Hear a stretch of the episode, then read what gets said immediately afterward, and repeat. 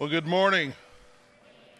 Good to see each of you today. I'm excited for you guys that the Lord has brought you after a long wait, the man that He had planned for you. Isn't that exciting? Well, you ought to be just plumb excited right now. I mean, this is, you're moving to a dif- different place. You're uh, having new opportunities. Uh, we finished the book of Colossians, so you may be wondering, well, what's he going to do now? That's a fair enough question. Uh, I've got a, about three mess. I've got. I think I have three more Sundays here with you, and I want to do some stuff that I think is really important for uh, this time that you're now entering into.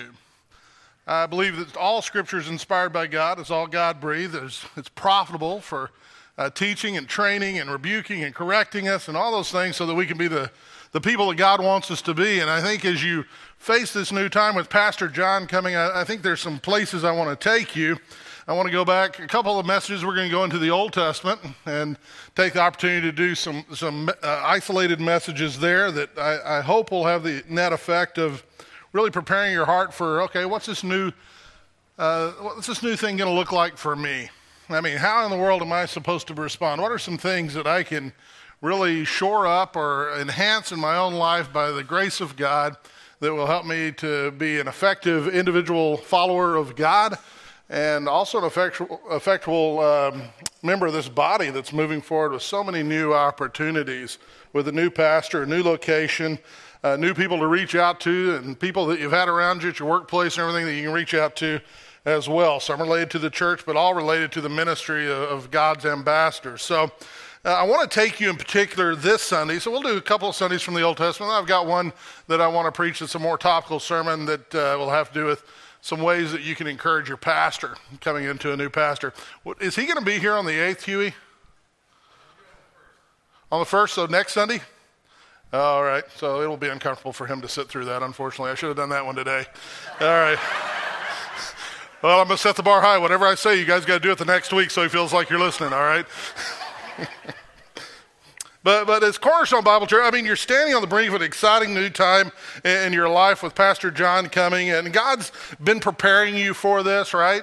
I mean, this has been coming, and you've gone through, I know, some hard times, and, and certainly some times where you're, you're kind of a little bit like sheep without a shepherd, without having somebody here. And, uh, but he's preparing. He's been using that, I believe, to, impair, to prepare you, not impair you, for this part of your new adventure. And it's an important time, I believe, to really commit yourselves to um, individually and as a body to being men and women of God. All right? Because the church is a gathering, isn't it, of, of individual believers that have a corporate function. These are not, the church is not a gathering of people meeting, it's a gathering of believers who have been saved by the grace of of God. Uh, if you're here and do not have that relationship, you're technically not really part of the church, although we're praying that that would happen. You know what I mean? But as individual believers, as we are strengthened individually, the church can not help but be strengthened as well. So the questions that we want to be asking as individuals and corporately are what kind of things are important? Uh, how can we prepare ourselves to, to uh, maximize our usefulness as we enter into this new phase of ministry. And so this morning, I want to direct you to a text, if you'll open your Bibles or, or search on your smartphone, to uh, Joshua chapter 1, the beginning of the book of Joshua. And I want to direct your attention to a text where God Himself is giving instructions to His representative just prior to a very important time. So turn, open your Bibles to John, uh, Joshua chapter 1, verses 1 through 9. Now, Joshua finds himself in a similar situation. He's preparing for a new part of God's plan for himself, a new, new opportunity for ministry, a new beginning. And make no mistake about it, Joshua, at this point that we find him here in Joshua 1, has been being prepared for quite a while. He has had 40 years of preparation. He was prepared in so many ways in the battle uh, uh, against Amalek. Uh, God was preparing Joshua. He learned in that battle that uh, God has power, right? And the power is in God rather than in his own sword and his own methods and his own ideas. He, he learned the power of prayer there uh, as Moses uh, prayed, interse- interceding for the, the battle with Aaron and Hur, supporting him in that. on Sinai, God had prepared Joshua. There he saw really, I think, a living illustration of God's glory and His power and His holiness as, it, as they were instructed to stay back from Sinai and they were instructed about God's otherliness and His power as He resided there and how He is different and holy. And they had a better understanding. I think he learned a better understanding of God's character. In the tabernacle, God had prepared Joshua there. He learned the sweetness of basking in God's presence. If you remember back in I believe it's Exodus 33. Joshua's pictured there, and he doesn't even want to leave the tabernacle because he's just loving it so much. You ever felt like that coming to church? I mean, I know this isn't the tabernacle, but you know what I mean? Where you're just with the other people of God. It's like, man, this is a little, little taste of heaven, right? Now we find Joshua on the plain of Moab.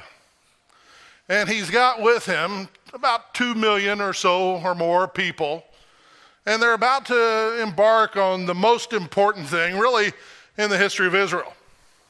They're about to cross the River Jordan and enter into the promised land, a land that was promised to them 700 years before. Think about that for a little bit. I mean, think about that. How, how, how, long, how old is this church?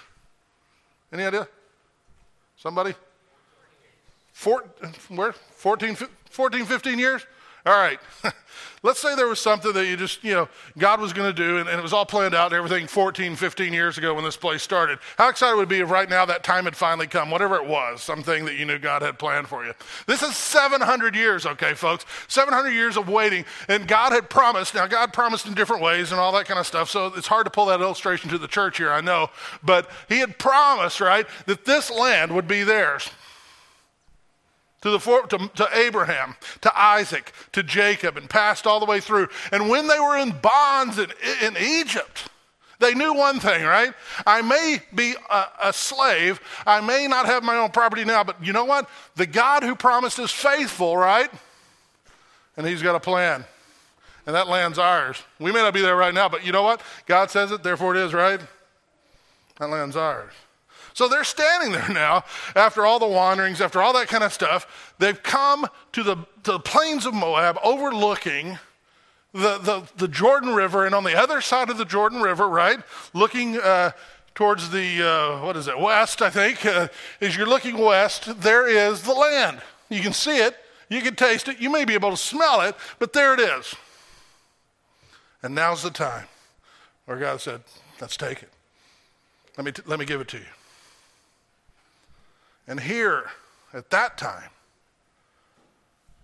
before one of the most significant events in the history of Israel, God pulls Joshua aside and he gives him some very, very critical instructions, some, some marching orders, as it were, for embarking on his God given mission. And, and these are instructions, I believe, which hold truths that are important for us to hear as well, and they apply to us as well as, as there are things that we need to review. These are not uh, particular promises, right, to Joshua, although they were in this case, but they're promises that are repeated to us who are believers as well, as you'll see.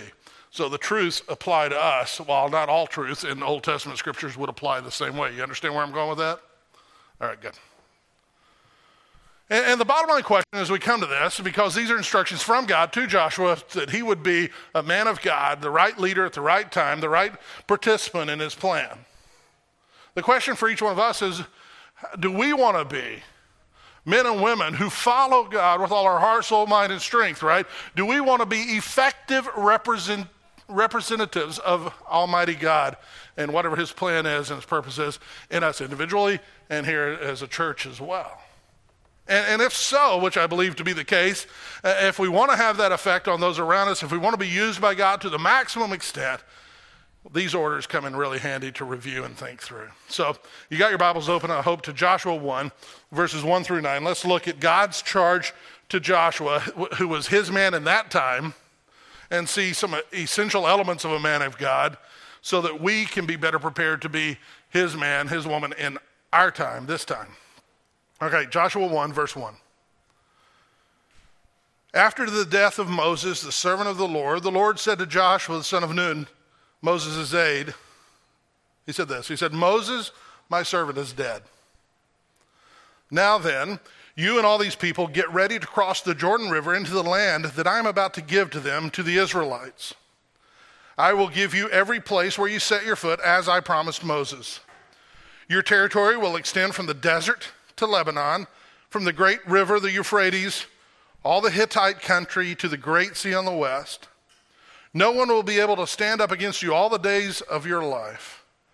As I was with Moses, so I will be with you. I will never leave you nor forsake you. Be strong and courageous, because you will lead these people to inherit the land I swore to their forefathers to give them. Be strong and very courageous. Be careful to obey all the law my servant Moses gave you. Do not turn from it to the right or to the left, that you may be successful wherever you go. Do not let this book of the law depart from your mouth Meditate on it day and night so that you may be careful to do everything that is written in it. Then you will be prosperous and successful. Have I not commanded you? Be strong and courageous. Do not be terrified. Do not be discouraged, for the Lord your God will be with you wherever you go. Well, the first thing you see right off the bat there, and this is all on your outline, you see the focus of the man of God, and that is the Word of God the Word of God, folks, is central to everything. Amen? I mean, this is key to it all. Now, as evangelicals who, who hold fast to the truth of God, it's easy for us to go, yeah, I get that. But I submit to you that the Word of God being central is so much more than just a position that we hold or recite on a creed. But it is a, a, a mindset, a heart set that calls us to imbibe the Word of God, dwell on the Word of God, live out the Word of God, respond to the Word of God, and really just, in effect, be saturated by the Word of God. The Word of God is our focus.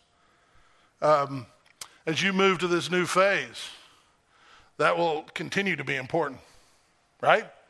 In your own individual lives and in the life of this church, the Word of God must be central, right?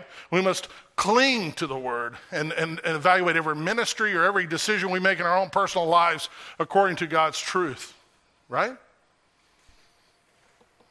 It's so easy to, to get to drift a little bit. I mean, you see this in Christian colleges, you see it in Christian seminaries, you see it in churches. In order to please somebody or to avoid a split or something like that, if we're not careful, what we do is we start to compromise the Word of God. Guys, gals, not an option. Not an option. We stand true on the Word of God if there are 120 people here, three people here, or 10,000 people here, right? It's not about numbers. We stand true to the Word of God. Think about it. If everyone in this flock right here be- begins to decide and interact with one another in accordance with what God's Word says, every one of us, right? Will we have problems from within? Every one of us is doing it. No, right? One person not, we might. Okay, it's, it's realistic, right? Will we be able to work through whatever we face? Will we have confidence in the directions we should go? Will we be strengthened by each other's obedience to the Word of God to step forward and take steps of faith when needed? The answer to all those questions is yes, right? The Word of God is central. What happens is when we find we, we believe the Word of God, we creed the Word of God, we recite the Word of God, but then when it gets to personal situations, we can get pragmatic, right, and begin to compromise the Word of God because we fear man rather than God. Try to find sem- seminaries today that teach the Word of God like that. They're few and far between. I remember when I was looking for a seminary in Texas originally how hard it was for me to go around and find a place that really, I wanted to, I mean, I was coming out of the workforce, man. I'd, I'd been, I was what, Kim, 33 or something like that when I went to seminary. It was like, I don't want to go to seminary just to go to school. You know what I'm saying? I don't need another class. I want to go to learn how to rightly divide the Word of God better. I really want to be impacted by the Word of God. So, what I'm looking for is a place that's going to teach me how to do that. That's why I ended up at Masters. But I looked around all over the place, I'm telling you and it's hard, few and far between. There's one seminary that my father went to.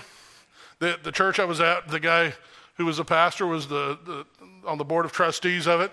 A lot of pressure for me to go to this place, and considered by most to be one of the most conservative uh, seminaries, and certainly the largest in the United States. I got the information on what I'd be learning there, and out of 120 hours that I would take to get my uh, Master's of Divinity, guess how many hours had to do with Bible? Required. Six. Six. Oh, I would learn how to, what the latest trends in youth ministry were. I would learn how to uh, order Sunday school board material from the Southern Baptist Convention or whatever. You know, I would learn uh, to teach Jude by interpretive dance or whatever. You know, I don't know. You know, it's, it's, but it wasn't Bible. You didn't have to take languages. You didn't have to know Greek. You didn't have to know Hebrew. That wasn't important that you be able to study it in its original language. You could do it. You could take tracks for that, but that's not the thing. Why is that? It's because that's hard work to get into the Word of God. It's hard work as a pastor. It's hard work as lay folk, right? To take the time with all the distractions we have in our lives and sit down with the Word of God, know the Word of God, study the Word of God, and apply the Word of God. To meditate on it takes time. The neat thing about our passage here, and the neat thing about Hebrew, is Hebrew has some ways of telling you what the main emphasis of the passage is. And it does it because it's kind of a poetic language. It does it in this, in this case with what's called a chiastic structure. Write that down chiastic structure. Yeah, that's worth it, right? No.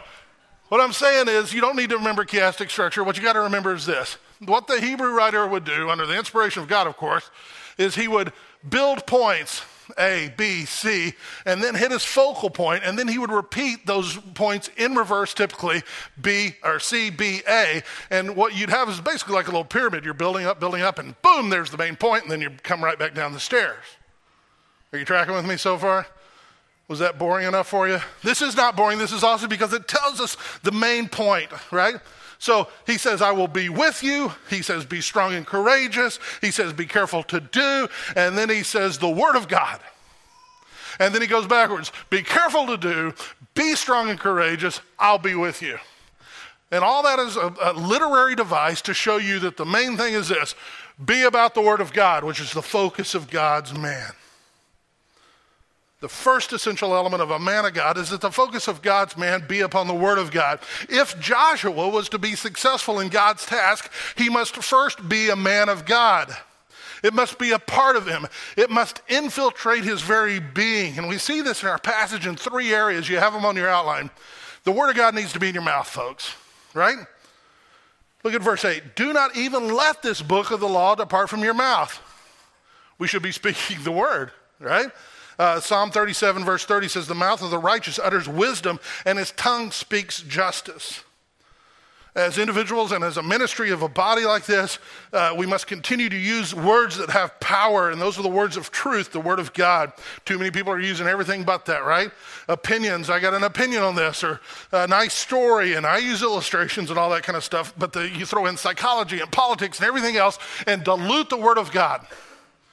I'm not saying don't use an illustration. I'm not saying it's wrong to do some of those kind of things that I mentioned there. Some of them maybe so.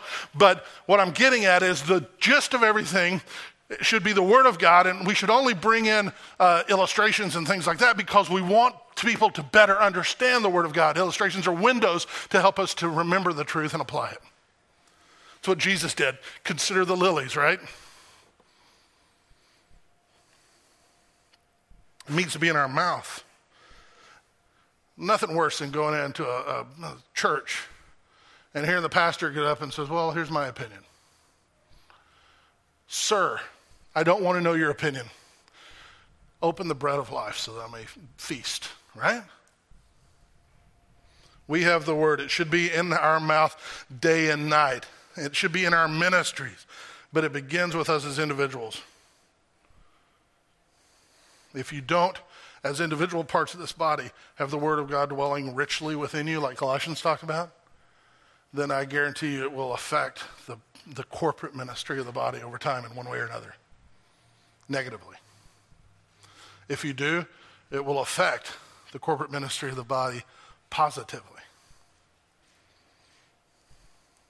The minute we begin to think about things that are, and, and pull away from God's word being the focus in, in ministry, we begin to compromise, and strife rears its ugly head. The Word of God should be in our mouth. I love this, okay? Because think about it. In your own speech, in my speech, how much am I talking the Word of God? I may not be going to, you know, Leviticus 34 2, you know, and then pumping it out at the, the window and door store or something, you know, right? But I tell you what, God's truth ought to be coming out. His character ought to be showing. I think even the more you're in the Word of God, your speech begins to be peppered by biblical phrases. That's why sometimes it's hard for us to communicate with non Christians because we're so peppered with that. We need to remember they don't know what some of these phrases mean. I knew a guy at Placerita up in Santa Clarita. He's, he's passed away now. He's went to be with his Lord, the Lord. His wife recently did as well. And this guy was a scripture meditating machine.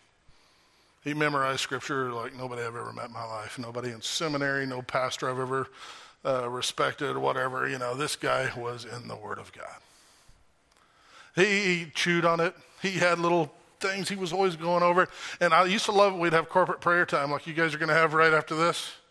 And when he'd pray, now don't everybody start putting this together while I'm finishing my sermon, all right? But when he would pray, it would be like pieces of scripture just knitted together. Not because he's trying to press anybody or anything like that, because that's what was just in him, and the sponge was being squeezed, and that's what was coming out.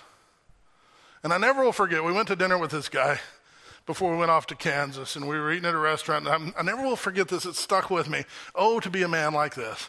And his wife says, We were talking about that. What, what's, how have you done that? What are some things I can learn, you know? And uh, his wife commented in the midst of that conversation, said, You know, because I was talking about just kind of the same things I just told you here. And uh, his wife says, You know what's funny? His name was Hal. When Hal's asleep and he talks in his sleep, do you see where I'm going? He starts quoting scripture in his sleep. That's saturated, man. We want to be like that, right? We want to be so in, so deep into the Word of God that when we hiccup, know, there comes a Bible verse, right? It's beautiful. This book of the law shall not depart from your mouth. That's the focus of the man of God, the word in your mouth. B, it shouldn't only just be in your mouth, right? But it should be in your heart. It shouldn't depart from your mouth, but you should meditate on it. Verse 8, day and night. The only way your speech will be biblical is if you have some serious time in the word, of course. The emphasis here is on action. Uh, it's usually on the person in this passage, it's usually dealing with that.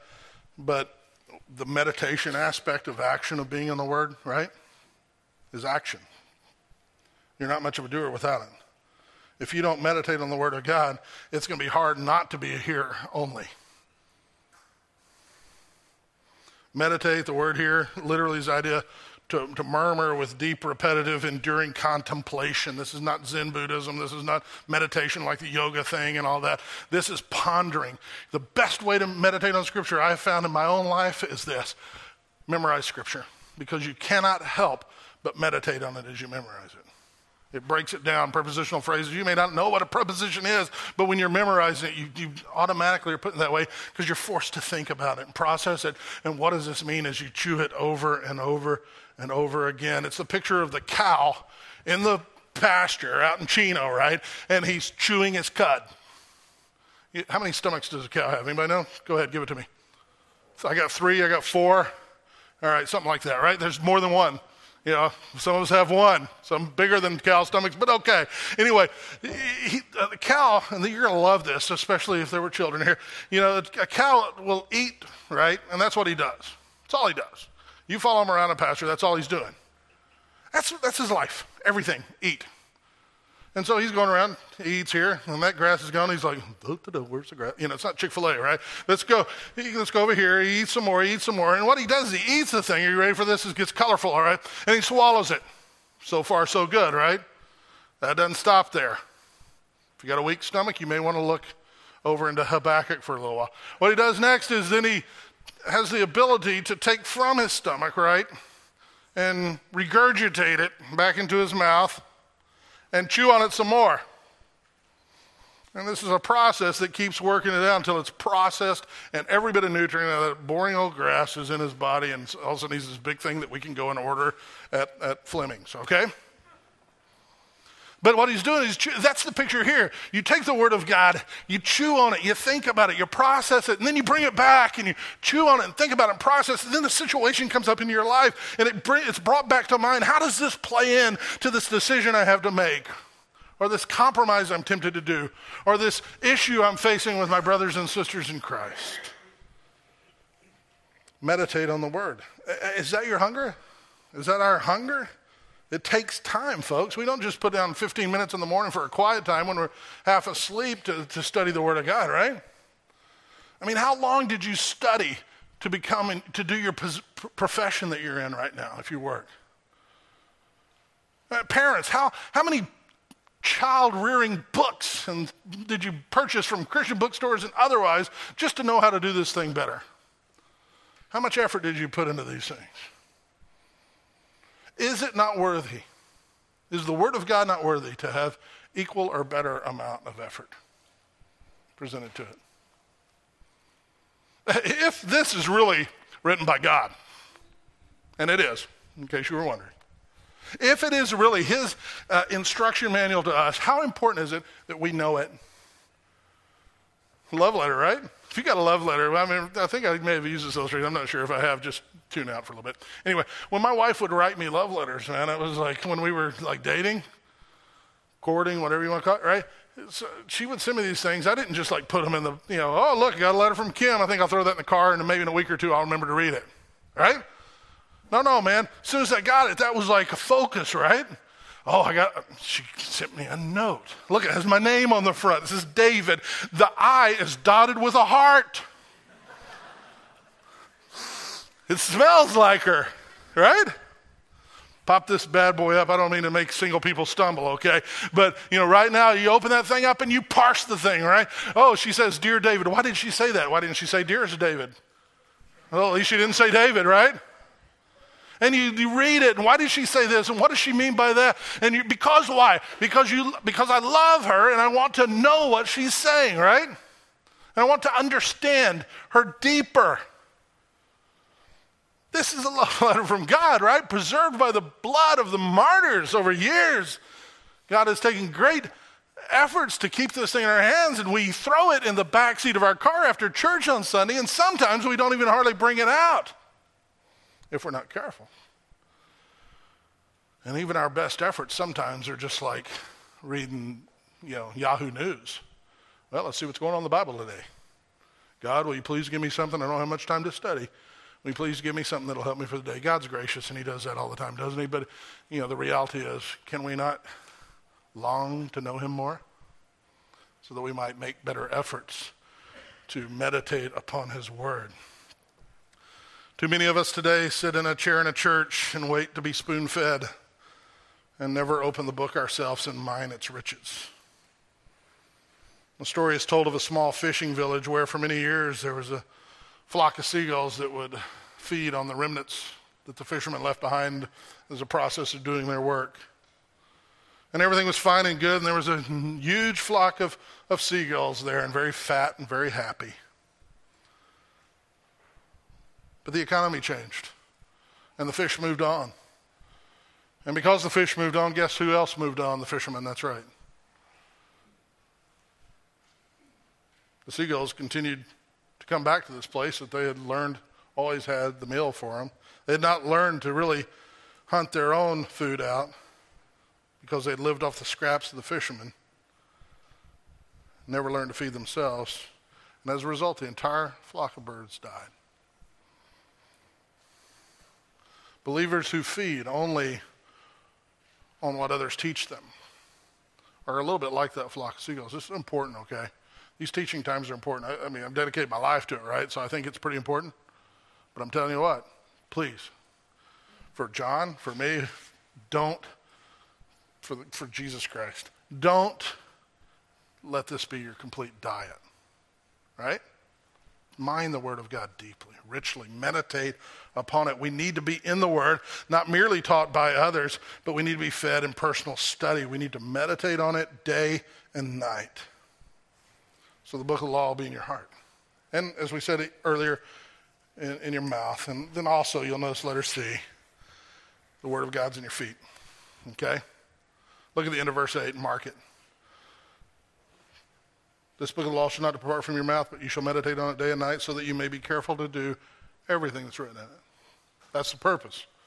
It's not so we can win, win Bible trivia contest, right? Not merely that. There's little value in speaking the word from your mouth and cramming it into your head if it's not accompanied by obedience to the word in your feet in your life. And that's why you have that very important phrase, that, that uh, proposition there that says, so that. Do you see those two little words there? Maybe your translation might be a little bit different, but it says something like that, so that. You see it? Here's the purpose. Why do we meditate on the Word of God day and night? Why do we, why do we not let this book of the law depart from our mouth? So that, here's the purpose, so that we're careful to do. That's the purpose. That's what the Word of God's for, so that we're changed by it. So that we're careful to do. Careful to do what? What does it say? Everything that's written in it. Not, I'm going to pick out the things I like and ignore the others, but everything. If we are to be effective, men and women of God, we, we must focus, be focused upon the Word of God in such a way that we speak it, we internalize it, and we live it before a watching world. And you need all three. Have you ever met somebody who really knew the Bible pretty well and could talk it and all that, but their lifestyle was totally different? If you've ever worked with a guy, you know how hard it is to share Christ with other people in your office, right? We must have a connection between what the Word of God teaches and our lives. There's a story told of an, uh, of an area in the Old West where there was, a, it was an old lumber town. And the town decided it wanted a church. So they went to the business, they built a church building, they sent out to try to find a pastor. They eventually found a pastor and they brought him in to this little lumber, lumber town. And the preacher came and he preached, and everything was going real well, it seemed, and everything, until one day when he happened to be down by the river and he noticed something strange going on. You see, the forest is upstream, and all these little towns are built along the river, and they would cut down. You've maybe seen this in old books and stuff. They would cut the lumber and then they'd float it down the river, right? A lot easier than carrying it. Didn't have rail, didn't have truck back then. So they'd float these things down the river. If you've ever seen those pictures of rivers just jammed with logs, you understand the story because what happens is up on the upside, when it was cut, the lumber, the, the people who owned it would put their stamp on the end of the log. So that when they came down, you could divide it all out whose was what. Because it's all mixed up by the time it gets down there, right? So the pastor's out there and he notices his flock is out at the river and they've got the claws and they're reaching in, they're pulling logs in, and he notices something strange. When they pull it in, what they did was they would take the saw and they would cut off the end and then they'd stamp it with their own stamp because it wasn't their log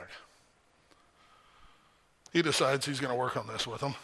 So next Sunday, he prepares a killer sermon from Exodus 20. He says, Thou shalt not steal. He preached it with all his heart, soul, mind, and strength, man. Everybody was attentive. Everybody's listening. When they're walking out, they're going, Oh, fabulous, Pastor. That was the best sermon I've ever heard. Thank you so much for bringing us the word. He was encouraged, so encouraged, until he was down by the river that week later and saw him doing the same thing. So he decided he was going to get a little more direct with it this time. So he, he preached a sermon that thou shalt not steal logs from your neighbor. That was the title of it. He preached that one. And the membership ran him out of town the same day. Why? Uh, we're good with the theology of it, but we don't want it applied practically to our life. Folks, that is not Christianity. We fail. We are not perfect in what we do, right? But I'll tell you this the part and parcel of our life that should be growing in progressive sanctification is the fact that we are hearers of the word and doers of the word, not in perfection, but in direction. That over time we're growing more and more Christ like, and what we're learning, we're putting into practice. The Word of God needs to be not just in our mouths, right? Not just in our heads, not just in our heart, but in our feet. We need to live it, walk it, and experience it practically. It is essential that that be the case. If we speak the truth and do not live it, we are in danger of pushing people away from God's presence rather than bringing them near to it. We must be focused upon God's word in our mouths, our hearts, and our feet. Cornerstone, as you enter a new time of ministry and growth, there will be times that will be difficult. There will be times where there will probably be disagreements. There will be times where philosophies of ministries might be different. You need to be in the Word of God. Every one of us, right? And constantly evaluate our desires, our plans against the Word of God. And what we find that matches up, we cling to. If we find something that doesn't match up, we bail on that plan, right? And we repent if we're in sin. And if it's, and there are areas that the Word of God is not directly saying this is right or this is wrong in philosophies of ministry, especially, right? If you find that you'd like something one way, preference, and your pastor and the leaders of the church have, and the majority of the church or whatever has come through and said this is this is the way we will do this guess what you ought to do does the bible talk to us about how we handle preferences you defer don't you to others and if there's an authority in place the authority needs to be deferred to as well that's why the sword was given to the, the king, right? That's why leadership of the church was given to elders. It's not easy. I know that from both sides. I've been on both sides, but I've been on elder side and I've been in the pew. And it's not easy. But what a beautiful act of worship it is when each one of us defers, puts others first, right? Following the example of Christ from Philippians 2. And submits ourselves to whatever his word says. So always guard your time in the word, folks. Keep going to the well. You're going to need to drink and, and be fed by it constantly. And as you do that, submit your plans, submit your desires, submit your difficulties to the Word of God. And be focused upon God's Word daily and be diligent to apply it to your life. Okay, God's marching orders don't end here, right, with the focus on the Word of God. We see a second essential element of a man of God here. You see it number two on your outline. It's the foundation of God's man, and that is God's faithfulness, all right? There are two parts of this, okay, and you've got them on your outline. There's we are to remember God's past faithfulness, right? And we're to rely on God's future faithfulness. remember, that comes from, he says, look, just as I've been with Moses, I'll be with you. Remember, that's what's he doing there? He's saying, have you seen me work, Joshua? And if you think about this, if you're Joshua, put yourself in his sandals for just a second, all right? God says, just as I've been with Moses, Joshua, I'm going to be with you. Whoa. Think about that for a second. Was God, was God with Moses? Oh, man. Big time, right? I mean, if you're Joshua, you got to be so absolutely encouraged by that. His mind's probably flashing back to, wow, Moses, you know, God was with him when he went into Pharaoh. Remember that? Let my people go, right? And the, the, the, the, the, the different plagues that God sent as he supported his man, right? I, Joshua says, I was there. I saw this. I saw God supporting his servant that was following him. Uh, Joshua's there. He walked through the Red Sea, right? When God heaped the water up on both sides and he walked through on dry land, and Moses up there, you know, doing the Charlton Heston thing, right? Just as I was with Moses, I'll be with you. By the way, he's about to experience something very similar to that when he goes into the Jordan, right? Just as I've been with Moses, I will be with you. Manna fell from heaven under Moses. Quail piled three foot high for food. Water flowed from rocks. Just as I've been with Moses, I'll be with you. God's power was supporting God's man. You see, what Joshua knew when he heard that statement was Moses wasn't the one who did all those things. God did. It was God's power. And if the same God is with me, why should I worry? Why should I be concerned? Why should I fret? I'll be okay. And by mentioning Moses there, he's recalling God's faithfulness. Folks, I'm a big believer that, that we need to do a better job of remembering God's faithfulness. You know what I mean? Think about all the times of what God's done in your life, how he saved you, how he helped you when things didn't look like they were going to work out, how when things were going terribly bad and he chose not to fix this or that, he gave you the peace that passes comprehension in it, right? Think of the many blessings he has just bestowed upon you. I think back, the place I go to more often than not is my time in seminary and just saw God's hand many, many times being faithful. In ministry, it's, it's seeing God's faithfulness was, was always a joy, right? And in the times that I dealt with difficult situations and I saw God's hand, I remember a particular time where I had a church leader and we had to do some church discipline. I had to approach him about that, and it would have really cost me my job. There's no doubt about it if this guy went a different way, but he repented and it was awesome and everything worked out. And, you know, it doesn't always go that way for sure, but I'd never been able to handle some of the stuff I faced later if I wouldn't have been able, if I wouldn't have remembered what he did then. He encouraged my heart, right? Write some things down. That's just a part of thankfulness, you know? I'm not talking about some kind of mystical thing. I'm talking about is, hey, it's, it's awful good practice to put something in, the, in your view to remind you. Remember 1 Samuel 7? Israel turned away from idols and to the Lord, and the Lord gave them a massive victory over the Pharisees. And what did Samuel do? Samuel took a stone, right? And he set it up between Mizpah and Shen, and he named it Ebenezer because it meant the Lord has been with me so far.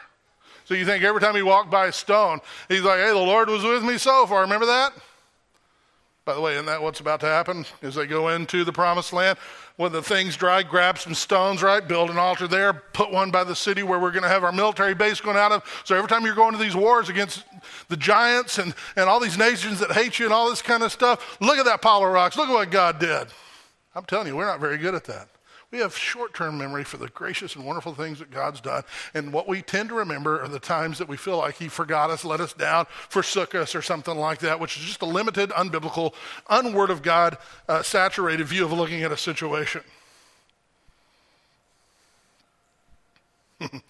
Every one of us, that's thankfulness, right? That's why thankfulness is so important. That's why Paul did that in Colossians, because when I'm thankful, I'm rehearsing the things that God has done for me. What are you thankful for this morning?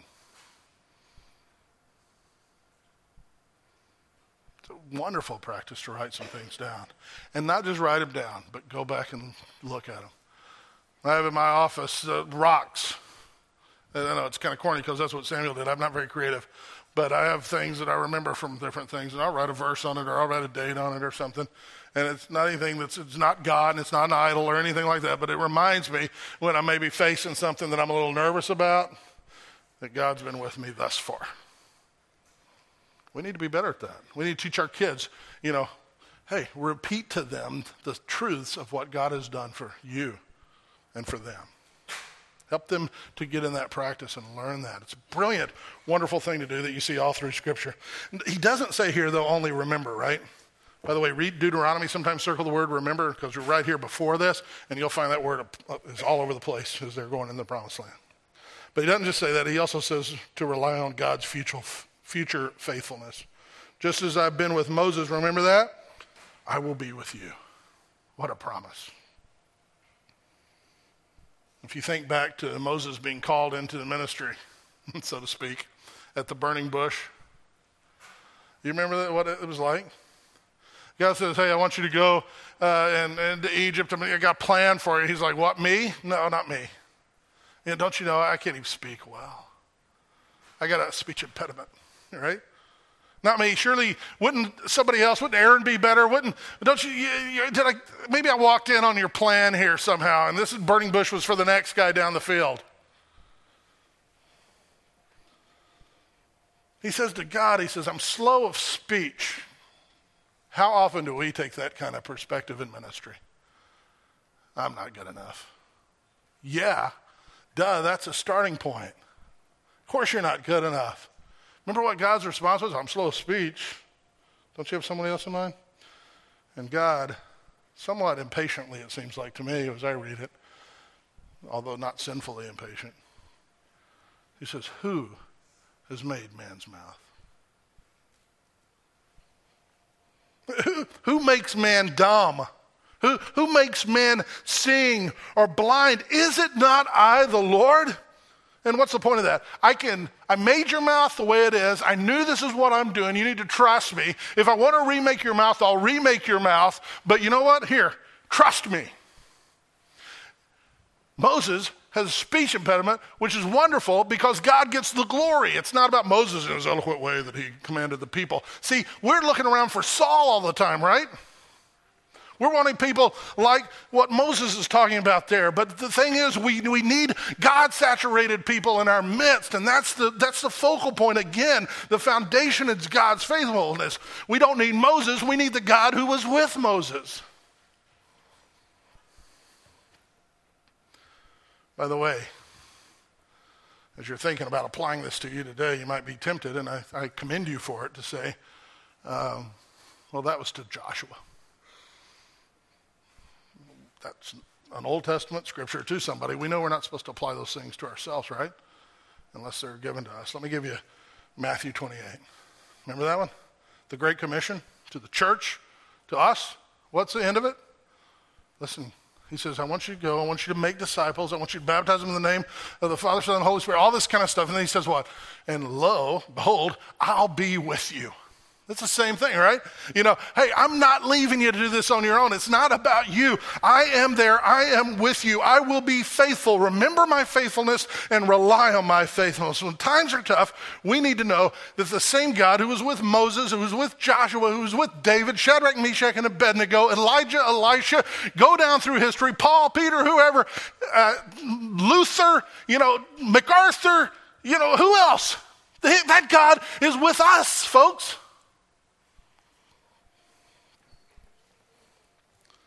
It's essential that we rely upon God's faithfulness and then step forward in faith. Have you ever heard of the African um, impala? It's an amazing beast. It really is an amazing creature. You know what? The thing can jump 10 foot tall vertically, just from a vertical jump. Boom. Wouldn't that be fun, by the way? And he can jump horizontally 30 feet. 10 foot, 30 feet. Disneyland would be a different experience.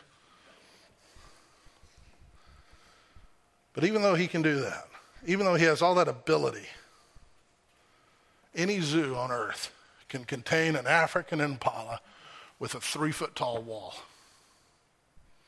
Why? The African impala will not jump if it cannot see where it's going to land. Many Christians and Christian workers are like this today you know, we have everything we need pertaining to life and godliness. You know, the Word of God teaches us that? We do. We're not lacking. That's awesome. We are complete in Christ. I hope you got that out of Colossians. We have a mighty God. But how many Christians, having all that, can't see the end from the beginning in a situation, and as a result, we're tentative or unwilling to step out in faith? You know, the Bible tells us very, very clearly that we are to walk by faith, not by sight. You know, as your ministry continues on here, God's going to call you at some point to do things that you're not going to really be able to see how it's going to work out. It may be individually as you're looking at sharing your faith with somebody. It may be a sacrifice that He's calling you to do for the sake of the gospel of Jesus Christ. You pray about it from position saturated in the Word of God. And when you feel that the Spirit is, that's where you need to be, then you need to walk by faith. Individually and corporately. Remember and rely, and you will have the foundation necessary to be the man or woman of God. Okay? So, with the focus of the man of God squarely on God's Word, right? And the foundation of, of, the man of God firmly established in God's faithfulness. Look at the third essential element of a man of God, and that's the fearlessness of the man of God. Be strong and courageous. He says that three times, verse 6, verse 7, verse 9. Additionally, he says, Do not fear or be dismayed. That's a similar thing, right? I mean, what's the point here? It's not going to be easy, all right?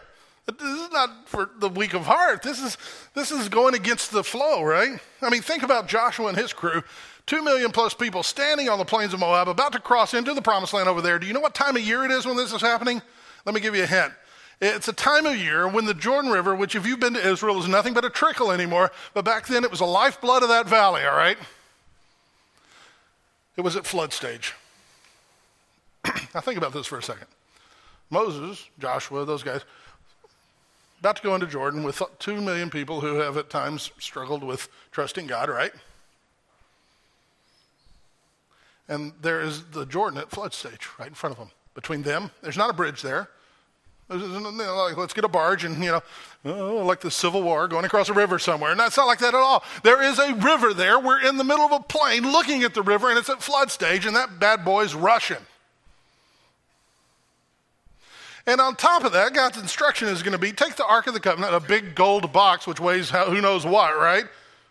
And put it on your shoulders and start walking in. And, when, and the water's not going to depart until you're stepping in it, all right? So get up into the mud, you know, as the water's going by, and put your feet with a gold anchor on your back into the water. That sounds a little bit like faith to me, doesn't it? I mean, you got to have faith to do that, right?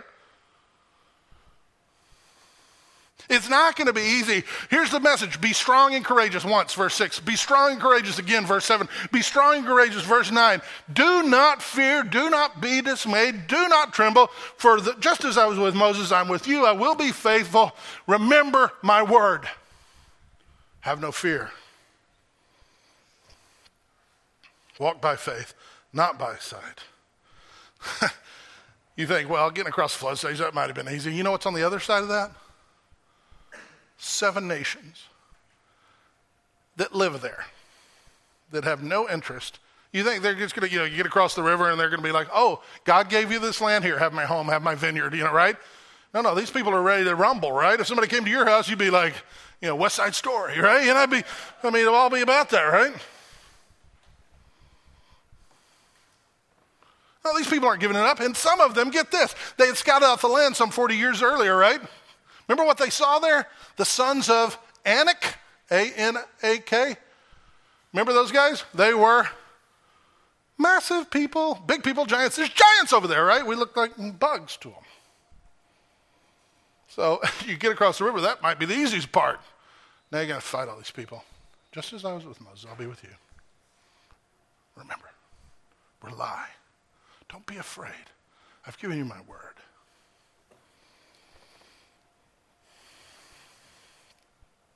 By the way, Joshua, as he's getting his instruction, is no spring chicken. He's 80 years old. And this is not Methuselah days, all right, where you're living to be a thousand. He's 80 years old, and it's like, cross the river, fight the battles. He's like, cool. That's what God says do, let's go. And a man of faith. Caleb, that's another great study for you sometime. See, this kind of strength and courageousness is always a trait of a man of God. Always. Always a trait of the, the victorious man of God. Stephen, who stands in front of a very, very hostile audience, right, and goes through Israel's history, leading them up to Christ and the gospel. And he's standing there peaceful, strong, committed, courageous, telling, carrying the message he was called to give them as stones are sinking into his skull. Shadrach, Meshach, and Abednego, everybody else is down on the ground, and they stand up according with God's word and are found faithful. Daniel, don't pray. That's the law. He prays anyway. He's strong. He's courageous, even though he gets thrown into a lion's den. Pick him out. Jeremiah, the weeping prophet, had nobody.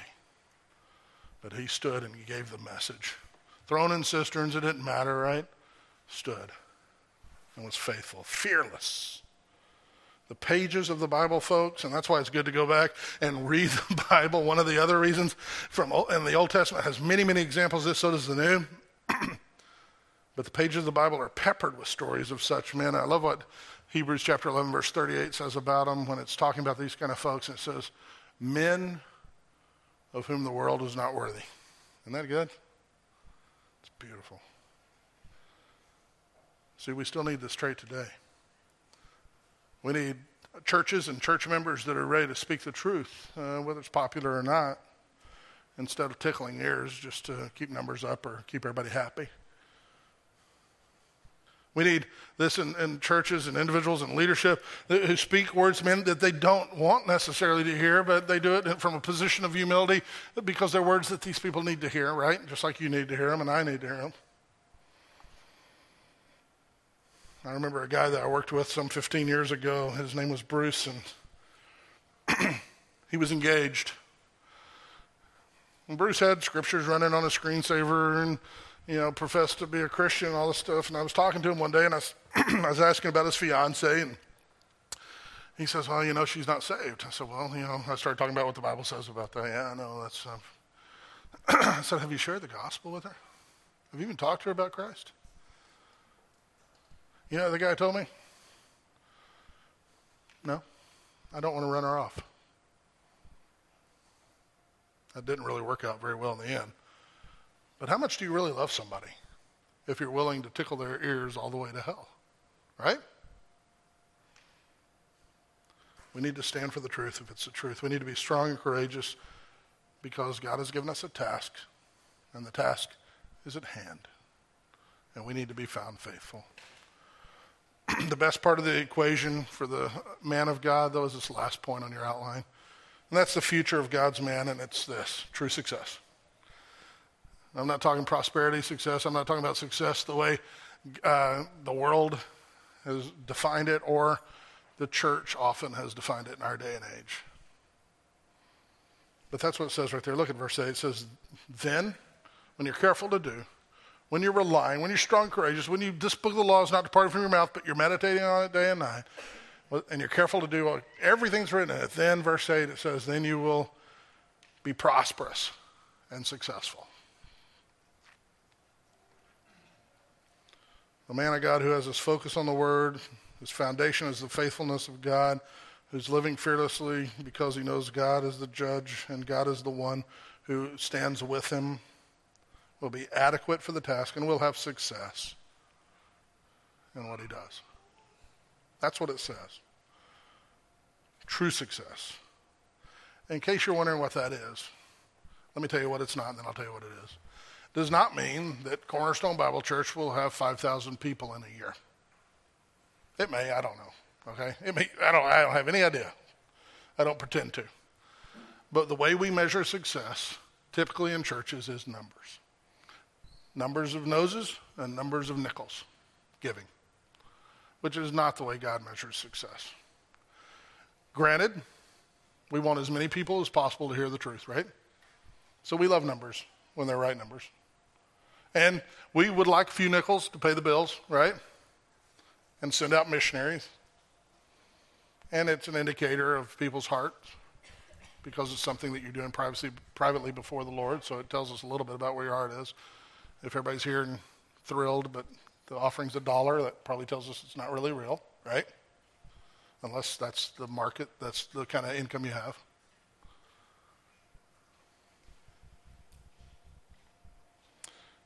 it's not that. It's not nickels and noses. May God grant you great deals of noses and great deals of nickels. But what he wants to give you is true success. And true success is this, it's very simple. For the Christian to be considered successful, you have accomplished God's purpose in your time, in your generation.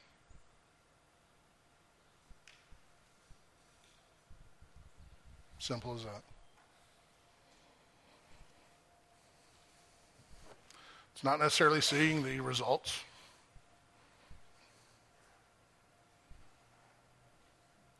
I love the epitaph for David in, in, Acts chapter 13. Remember that? God writes David's obituary in Acts 13.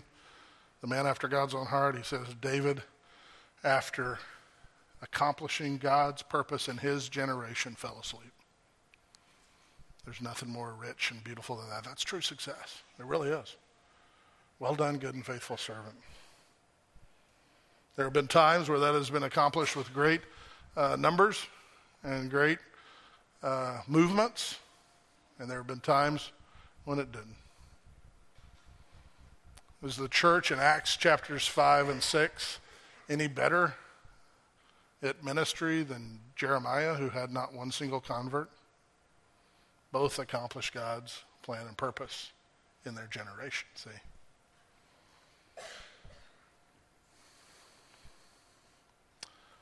The question this morning simple. Do you want to be a man of God? Do you want to be a woman of God? Do you want to represent God well? Do I? If so, it's very, very simple. It's not profound.